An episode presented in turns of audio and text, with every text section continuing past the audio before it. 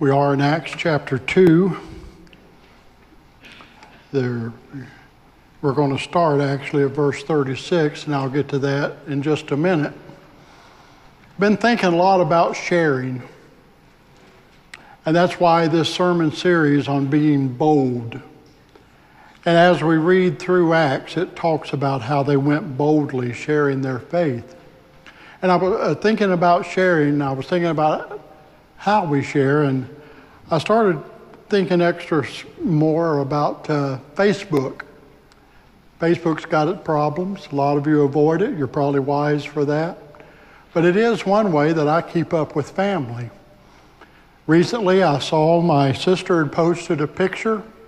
She was sharing about having visited with her daughter's in laws, and they were walking on the beach in Florida. She has that enviable, enviable lifestyle of living on the Gulf Coast in Fort Walton Beach, Florida. And uh, it was neat to see that. And then I saw a picture from my niece showing her out in the woods of North Carolina in the mountains there, walking with one of her daughters and enjoying God's creation. And I'd probably never hear from Nicole if I didn't see that picture. And then I thought more locally. I thought about some that you've shared. Recently, we, we had one of them share about that she's expecting her first child. And many of you posted, Congratulations, it's good news. When you look at Lewis and Christy, you can see them beaming from ear to ear as they've got two grandchildren coming this year. And uh, you catch Lewis on another day, he may be going like this, but but uh, he's got joy in his heart too, and I know the two of them can't wait to hold those little bundles. But they share. Some of the others of you have, we've had some that traveled to the Upper Peninsula of Michigan, and they shared pictures there of the great time they had up there. And, and I was seeing Melody and John down in Florida at the other end of, of our country, sharing about being in Holmes Beach and, and other places. But we like to share, really. You know, that's one of the things that happens when you can get past all the junk that Facebook wants to throw on there. Our friends share about what's going on. Different ones share good things. It's really natural for us to want to share with people neat stuff that's happening. We also share troubles. We've got a friend of my daughter's whose dad was a professor at University of the Cumberlands, and he's gravely ill. And so I was able to read what she posted about that, and I was able and am able to keep him in prayer and to let her know, as, as many others have, of praying for him. He's, he's very close, could go the wrong way. Someone came to me this morning, shared some good news about finding a place to live. We like to share. We're, we're communicating type people as humans. We want to. Sometimes we're reserved, we hold back. Different ones of us are extroverts. Uh, I'm an introvert. I get amazed with my wife, who's an extrovert. We can be somewhere and she'll be talking to somebody, and then we'll get in the car later on, and she'll be telling me all about them. And she hadn't been with them five minutes. And I'll ask her, How on earth did you cover all that? I could know that person a year and not know all that about them. But she just opens up and shares. And they share with her. We are share, we like to share. Unfortunately, sometimes we get shut down because of reactions we get from people, but by and large, in our core, we like to share good things going on with those around us. And if it's really great, we'll tell a complete stranger something that's happening to us in our life. I could, I, I could ask some of y'all about a football game, your football team, and you'd be able to tell me blow by blow. I could ask Lloyd about his last fishing trip, and he'd tell me every lure he did and everything going on. We're a sharing people. But then it concerns me because I think, well, why aren't we sharing Jesus? Why don't we talk about Him more? Why aren't we that light on a lampstand? Light of the world, Jesus said. You're the salt of the earth. And Jesus, who has done so much for us, and as I prayed earlier, we don't know how much God has done for us. We see through a glass darkly, Paul wrote. We see some incidences in our life and we can recognize his hand. But we don't see all that he does. I'm convinced of that.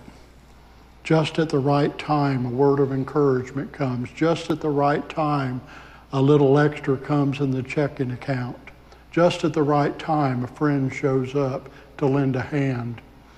Those are not coincidences, they're God incidences. He knows when we need that.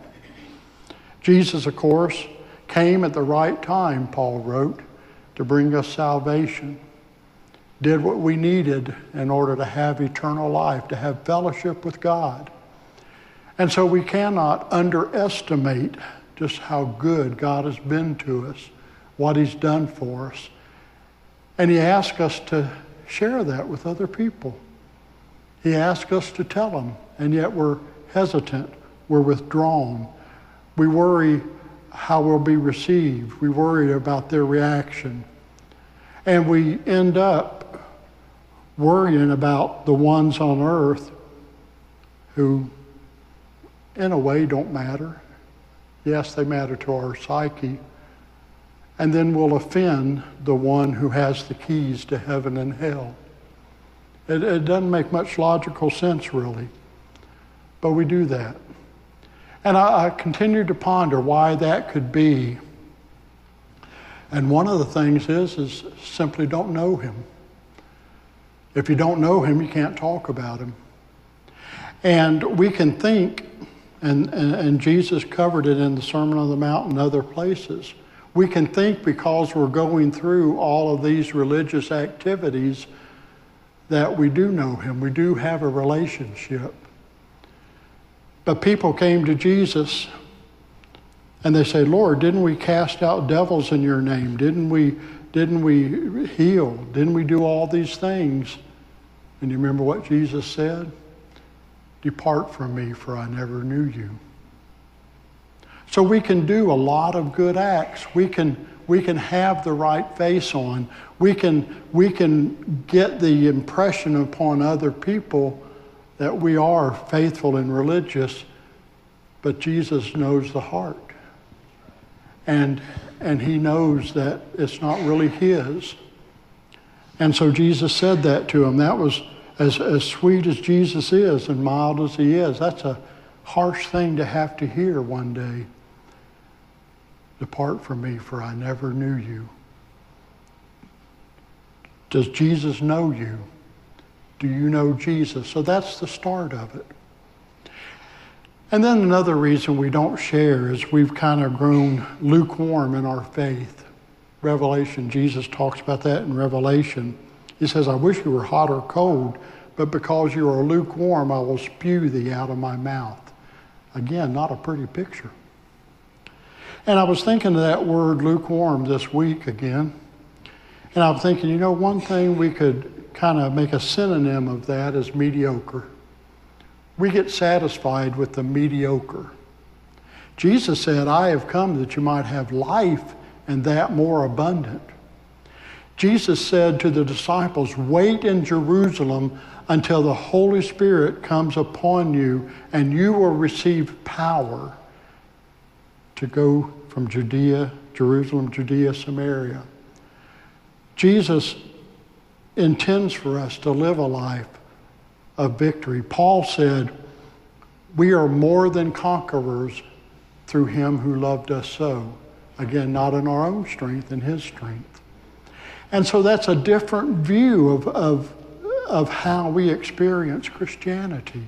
God is saying it should be this magnificent thing that your life should be so radiant that people wonder what on earth is going on. And you have the opportunity to tell them. And yet we satisfy ourselves with a mediocre life. Part of it comes, we believe the lies of the enemy. You're not worth it. You don't know what you're doing. You can't tell anything. But you can tell your story. Your story is really simple. Where I was before I knew Christ, how I came to know Christ, my life after Christ. And you know the beautiful thing about that story? It's your story. I may disbelieve it, but you know it's real. I can say that couldn't have happened, but it, you did. It did happen with you. No one can take your story away. Do you have a story?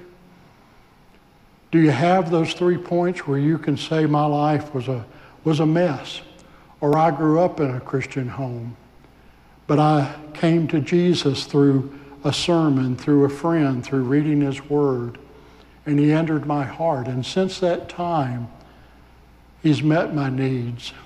I have a new home in glory, and I know that. I don't fear death. I may fear dying, but I don't fear death because I know what the destination is. So we need to know that we have a story and we can share that. Yes, it's good to know the scriptures. Yes, it's to be able to, uh, to quote them is wonderful. For all of sinned and come short of the glory of God. For there is none righteous, no, that one. For the wages of sin is death, but the free gift of God is eternal life. For by grace are you saved through faith, and that not of yourselves. It is a gift of God, not of works, lest anybody should boast. Yes, I can spout them. I've part of my job. But I tell you what, I was doing it long before my job.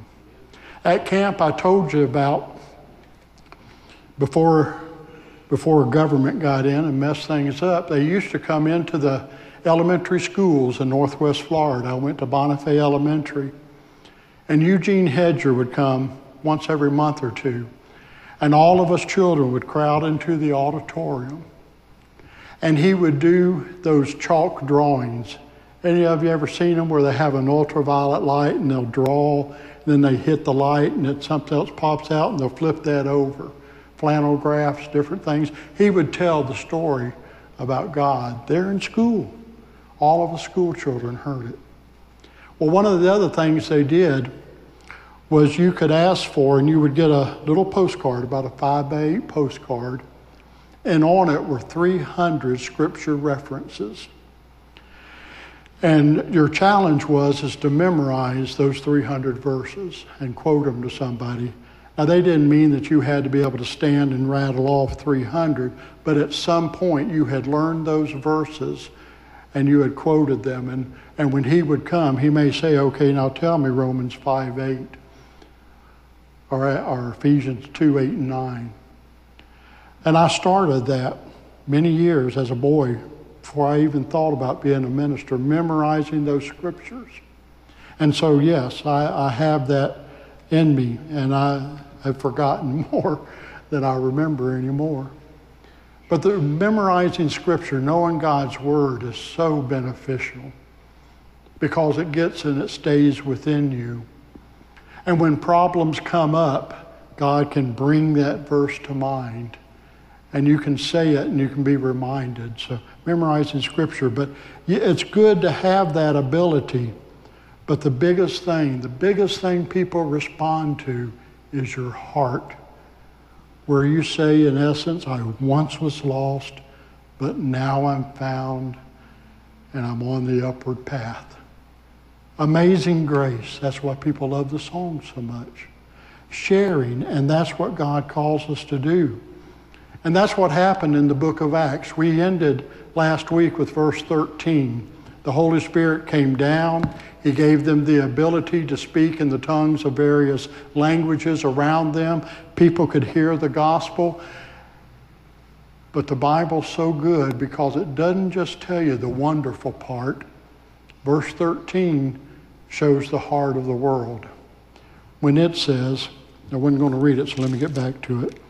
It says, Some, however, made fun of them. They have had too much wine. The world is ready to mock. It is. It's ready to mock us for our faith. It's ready to say we're simpletons. But they're the simpletons. They're trusting in something that's not real. You're trusting in an almighty God if you have done that. So the, our text today picks up with Peter addressing that. Peter was kind of the lead disciple at the time, and, and he stands up and he says, Let me tell you something, they're not drunk. They're filled with the Spirit. And then he goes on to recount what had happened in Jerusalem over the last couple of months. And he goes through the whole account of how Jesus came and taught and how he was uh, wrongly accused and tortured before uh, Pilate and Herod and how he was ultimately crucified on the cross. He's telling this whole story. And we'll pick up in verse 36 where he's starting to summarize. Therefore, let all Israel be assured of this God has made this Jesus, whom you crucified, Lord and Christ. When the people heard this, they were cut to the heart, and they said to Peter and the other apostles, Brothers, what shall we do?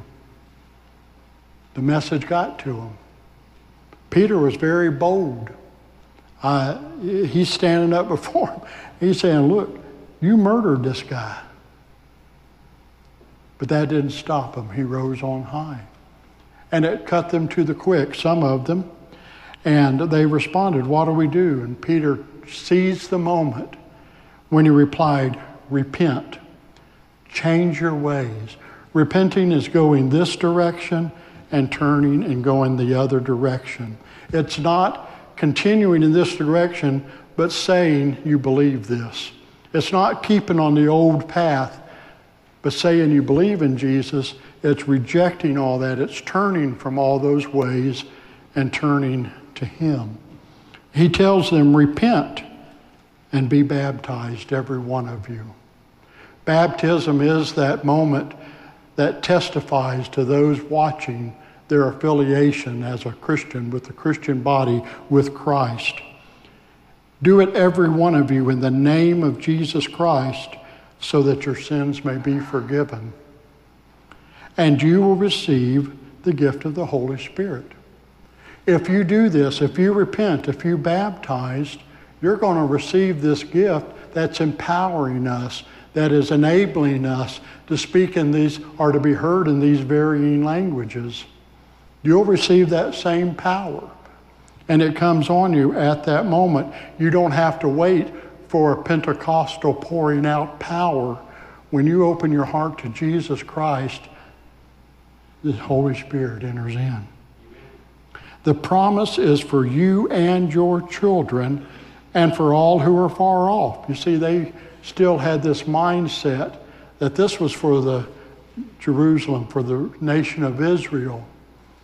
That Peter, in a way, is prophesying that it's for those far off other lands. He didn't know later he was going to be told to go into Europe. He actually balked at a little bit until Jesus set him straight.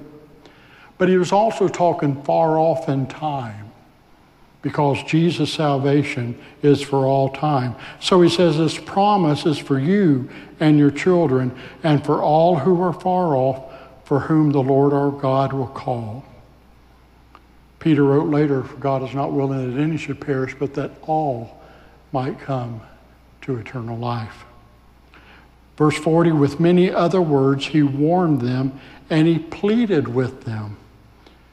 You see, they did not all of them automatically buy it, but he pleaded with them. He knew the cost of not accepting Jesus Christ. He had walked with Jesus, he had heard what Jesus said was the result of a life apart from God and really was the result of staying in the life apart from God because as John 3 17 and 18 tells us, we are condemned already. Jesus came to bring us salvation. So he pleaded with them save yourselves from this corrupt generation.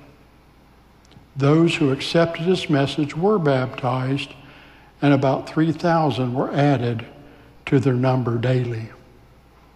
Jesus, uh, Peter preached that bold message of Jesus Christ. And people responded. Now, I don't know how many were in the city that day. I don't know how many heard his voice. I know not everybody responded because I understand human nature. 3,000 perhaps was a drop in the bucket. There might have been 30,000 in that town. But 3,000 souls entered into eternity with God that day because they heard the message, they responded, they turned from their wicked ways and accepted this Jesus Christ who was crucified. Let's go down to verse 46. Every day they continued to meet together in the temple courts. They didn't have a church building. They had houses. Some of them would meet in houses, but houses aren't going to hold 3,000 people. So they went to the temple.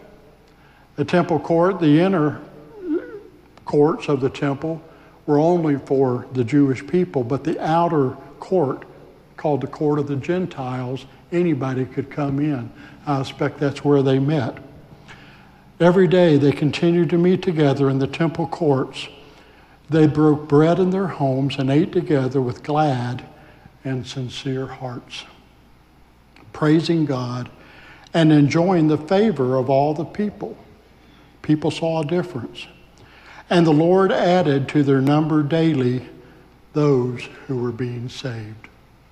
God continued the work, but it started with that sharing, with that telling the story of Jesus Christ, with that to them something that was very real and they knew what had happened. They may have stood there and watched the Romans crucify Jesus on the cross. And Peter explained it to them. Our verse in the uh, gospel moment, if you can bring that up, Drew, talks about. Read that along with me. I meant to do that. I get, I get discombobulated. Read it with me now. How then can they call on the one they have not believed in? And how can they believe in the one of whom they have not heard? And how can they hear without someone preaching to them? Simple logic. We can't expect somebody to respond to Jesus if they haven't heard about him.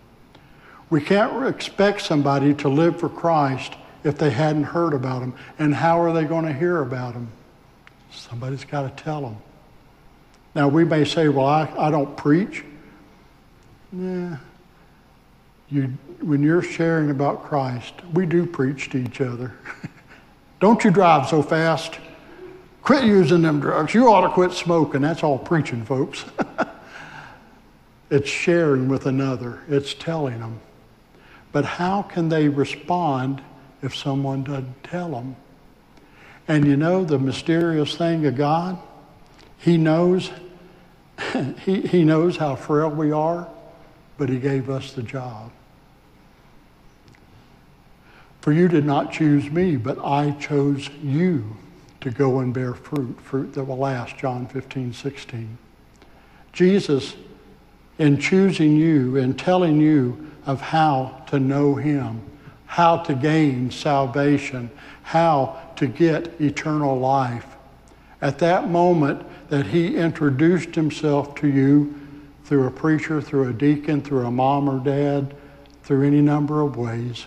I've known people that told me they read the book of Revelation and it spoke to them.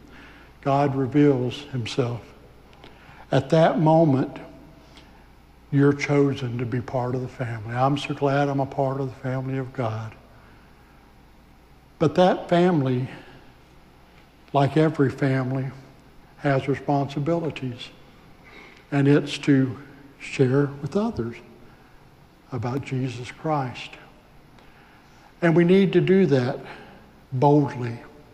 We need to quit listening to the lies of the enemy. We need to quit listening to the lies of the culture.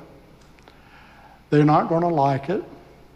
But you know what? What's interesting to me is the world who rejects what we believe in expects us to live what we believe in. They expect us to do as we say were believing doing. Odd. Funny they would do that. But they do, and we are called to tell them. And so we need to we need to do what Peter said. Whenever God confronts us with something, we've read his word today. We've quoted it. It's in your today's scripture there. We just read it here. It's God's word speaking. And Jesus said, Those who love me will obey my commands. And so it really brings us to a point. I, I think we each have to evaluate ourselves. Do I love God? Am I obeying Him? Am I doing what He has said? I mean, he, it's here in black and white and red letters of what Jesus said to do. A, a question I, I, ponder for myself, I, I evaluate myself, I ask myself, but each one of us need to, is do we believe Christ? We believe in Christ. Do we believe Christ? He said some tremendous things here, and we just kind of ignore it. He lets us get away with it, but a day of reckoning is coming. And so, like Peter said, whatever truth you've been faced with today, God speaks to each one individually. He challenges you where you are and what He would have you do. And what He would have you do is probably different from the person in the pew next to you. We globally have the same task. We individually have things God wants us to do. When we say no, we're disobeying we're refusing, and we have to do what Peter said repent.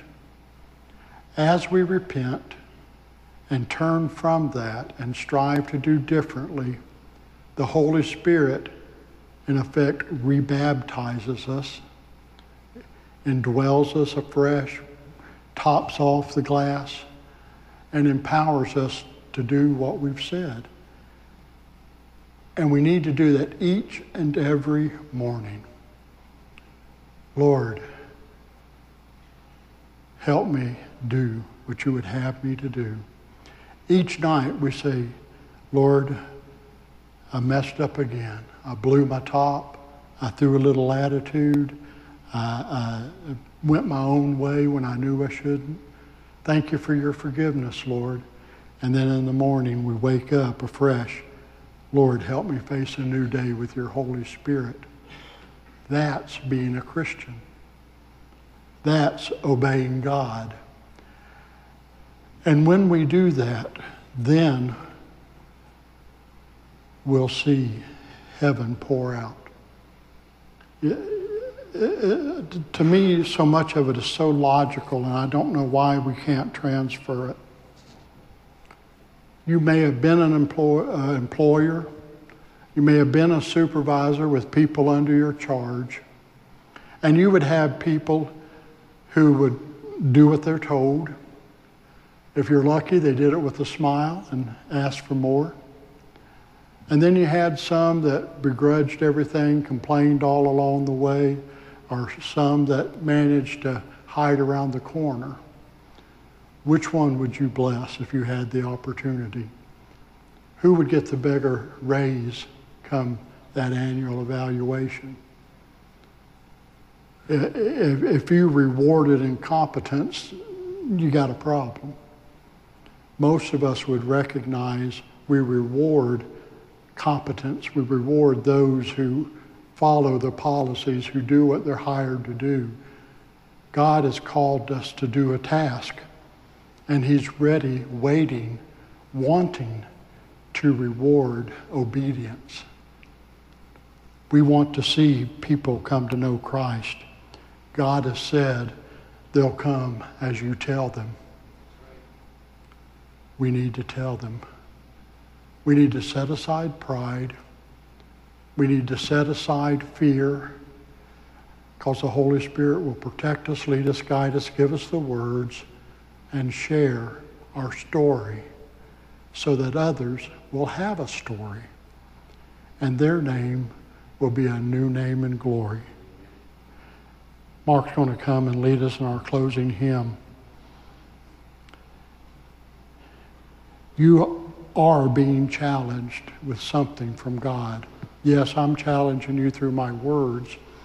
My words, I pray, come from the Word of God. That's what I want to present to you.